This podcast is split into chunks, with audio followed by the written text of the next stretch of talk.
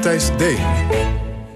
Ja, welkom terug bij OVT. Zometeen de laatste aflevering alweer van de plantage van onze voorouders. Maar eerst.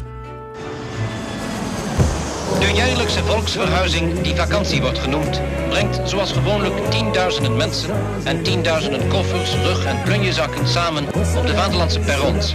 Talloos zijn degenen die hun comfortabele plekje voor een dag of wat verwisselen voor een caravan of een tent zonder stromend water. De vakantieman met historische vakantietips. Ja, iedere zondag in de zomer vragen we iemand een reistip te geven... aan de reislustige OVT-luisteraar in de rubriek De Vakantieman. Voor wie reizen wil, al is het maar thuisblijvend in de verbeelding. Deze week is onze vakantieman vakantievrouw, Suze Zijlstra... historica gespecialiseerd in koloniale en maritieme geschiedenis. Welkom, Suze. Waar neem je ons mee naartoe? Ik neem jullie mee naar Makassar. Makassar uh, ligt op uh, Zuid-Sulawesi en uh, is dus een eiland in Indonesië. Ja. Sulawesi kennen jullie ook wel misschien als Celebes, zoals het vroeger werd genoemd. Ja, en waarom, wat gaan we daar zien? Um, we gaan daar vandaag specifiek naar Fort Rotterdam, wat vroeger bekend stond als Ujung Pandang. Um, fort Rotterdam is een fort dat uh, een, een, nogal lange geschiedenis heeft. Maar um, kort gezegd is het uh, voor mij van belang, voor mijn onderzoek van belang vanwege de 18e eeuw. Uh, de VOC die zat daar op dat moment. En daarvoor was het een fort voor, zeg maar, voor 1667 was het een fort van het Koninkrijk Goa. Dus uh, wij gaan daar naartoe om ons te schamen. Uh, dat, uh, wat je erbij voelt, dat is natuurlijk uh, aan jezelf. Ik denk dat er heel veel, um, ik denk vooral veel om te leren is. Ja, oké. Okay. Waarom, waarom heb je daar hiervoor gekozen? Um, ik ben zelf bezig met onderzoek naar mijn uh, Europees-Aziatische voormoeders. Um, mijn eigen familie van moederskant komt uit Nederlands-Indië. Een Indo-Europese familie. Uh, die zijn in de jaren 1950 naar Nederland gemigreerd. De moeder van mijn oma, haar achternaam was Rozenquist. En een genealoog, Roel de Neef, die heeft die Rozenquist helemaal teruggetraceerd tot de vroege 18e eeuw. Dat Koert Rozenquist aanmonsterde in Amsterdam om met de VOC naar Azië te gaan. En uiteindelijk is hij gestationeerd op Makassar. En daar is hij getrouwd met een wat ze toen mestize vrouw noemden. Dus een vrouw van een Europese vader en waarschijnlijk een Aziatische moeder. Uh, Jacoba Happon. En naar haar en de andere vrouwen die met die Rozenquist trouwden... dan wel kinderen kregen, daar uh, doe ik zelf onderzoek naar. Dus toen was het natuurlijk... Uh, toen ik begon met dat onderzoek dacht ik... ja, goed, dan moet ik er zelf ook eens een keer heen. Allicht. Ik was er nog niet geweest, het geboorteland van mijn moeder dus ook. Um, dus twee jaar geleden ben ik daarheen gegaan en uh, ook naar Makassar. En is het zo dat als je nu in Rot, uh, Fort Rotterdam... want het is eigenlijk heel goed onderhouden... Hè? als je daar Ja. nu binnenloopt... dat je het ziet wat jouw verre voorouder Koert gezien heeft ongeveer? Uh, ja, dat is een goede vraag. Ik denk dat het, het is goed gerestaureerd, de 20e eeuw. Um, dus, dus ik denk dat je helemaal precies zal het niet zijn. Uh, maar het geeft een goede indruk. En dat kan je ook goed vergelijken met bijvoorbeeld 18e eeuwse kaarten. Waar je dan het hele plan van dat fort ziet. En dus ook ziet welke gebouwen binnen die muren waarvoor bedoeld waren. Dus dan heb je bijvoorbeeld, nou ja, goed natuurlijk het huis waar de, opper, waar de gouverneur huisde. En, en waar de, een ander huisje voor de opperkoopman. Maar er was ook een stadhuis en grote barakken voor soldaten en dat soort dingen. En ja, die, die kaart die, die heb je op je telefoon, uh, die kan je meenemen. En dan kan je rondlopen en kijken van oké, okay, dit gebouw was daarvoor. En, uh, ah, ja. en dat gebouw daarvoor. Dus, uh, maar het is ja. een... Uh, ik heb een foto, ik ben er niet geweest, ik heb er foto's van gezien, maar het is ja, alsof je gewoon in een Nederlands. Het ziet er heel Nederlands uit. Hè? Ja, dat klopt. Het heeft inderdaad, uh, nou ja, goed, de, de, de, de nou ja, daken, blauwe precies. pannen, of uh, rode pannen. Ja, en binnen zie je dat ook van die balken boven, uh, bovenlangs en zo. Uh, dus dat doet inderdaad heel erg Nederlands aan. En dat komt omdat het was dus oorspronkelijk geen Nederlands fort. Het was oorspronkelijk een fort dat was gebouwd als onderdeel van grote Makassarse vestingwerken. Uh, die onder andere bedoeld waren om de Nederlanders buiten te houden. En toen heeft in 1667 hebben de Nederlanders in samenwerking met uh, Arung Balaka en uh, zijn troepen. Dus uh, dat was een, een rivaliserende vorst die er ook wel wat aan gelegen had om Makassar um, op de knieën te dwingen.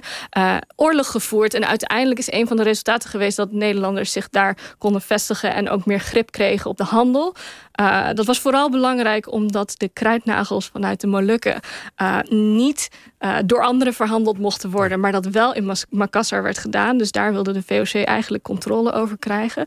Nou ja, lang verhaal kort. Zij kregen dus dat onderdeel van dat fort. Uiteindelijk hebben ze een paar jaar later de rest van de vestingwerken vrij goed, nou ja, vrij goed, vrij. Um, um, vrij intens uh, kapot gemaakt. Dus daar, daar zijn vooral ruïnes nog van over. Uh, een paar.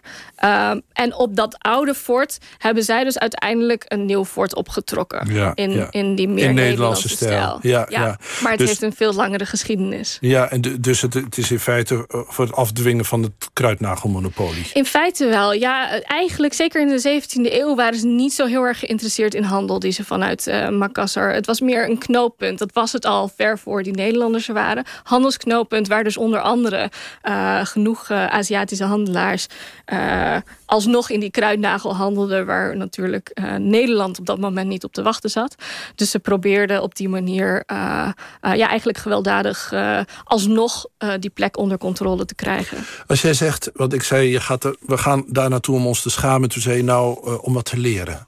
Ja, dat hoop ik. Ja, um, wat, je geeft nu al een klein overzicht van de geschiedenis. Als, als je zegt wat te leren, wat, kan je daar nog iets meer over zeggen? Nou ja, schamen of, of trots trouwens vind ik altijd zo... Uh, ja, wat lastig over de geschiedenis. Moeten we dat, ik bedoel, we hebben het niet zelf gedaan. Mm -hmm. uh, maar het is wel hetgene dat heeft geleid naartoe waar we nu zijn. Dus wat dat betreft denk ik van oké, dan leer ik liever wat van. Ja, ik vind het... En dat is ook waarom ik naar die familiegeschiedenis kijk. En het is dan toevallig mijn familie wat natuurlijk voor mij wat extra's geeft. Maar het geeft ook um, in bredere zin denk ik wel veel aan over hoe de samenleving daar toen was.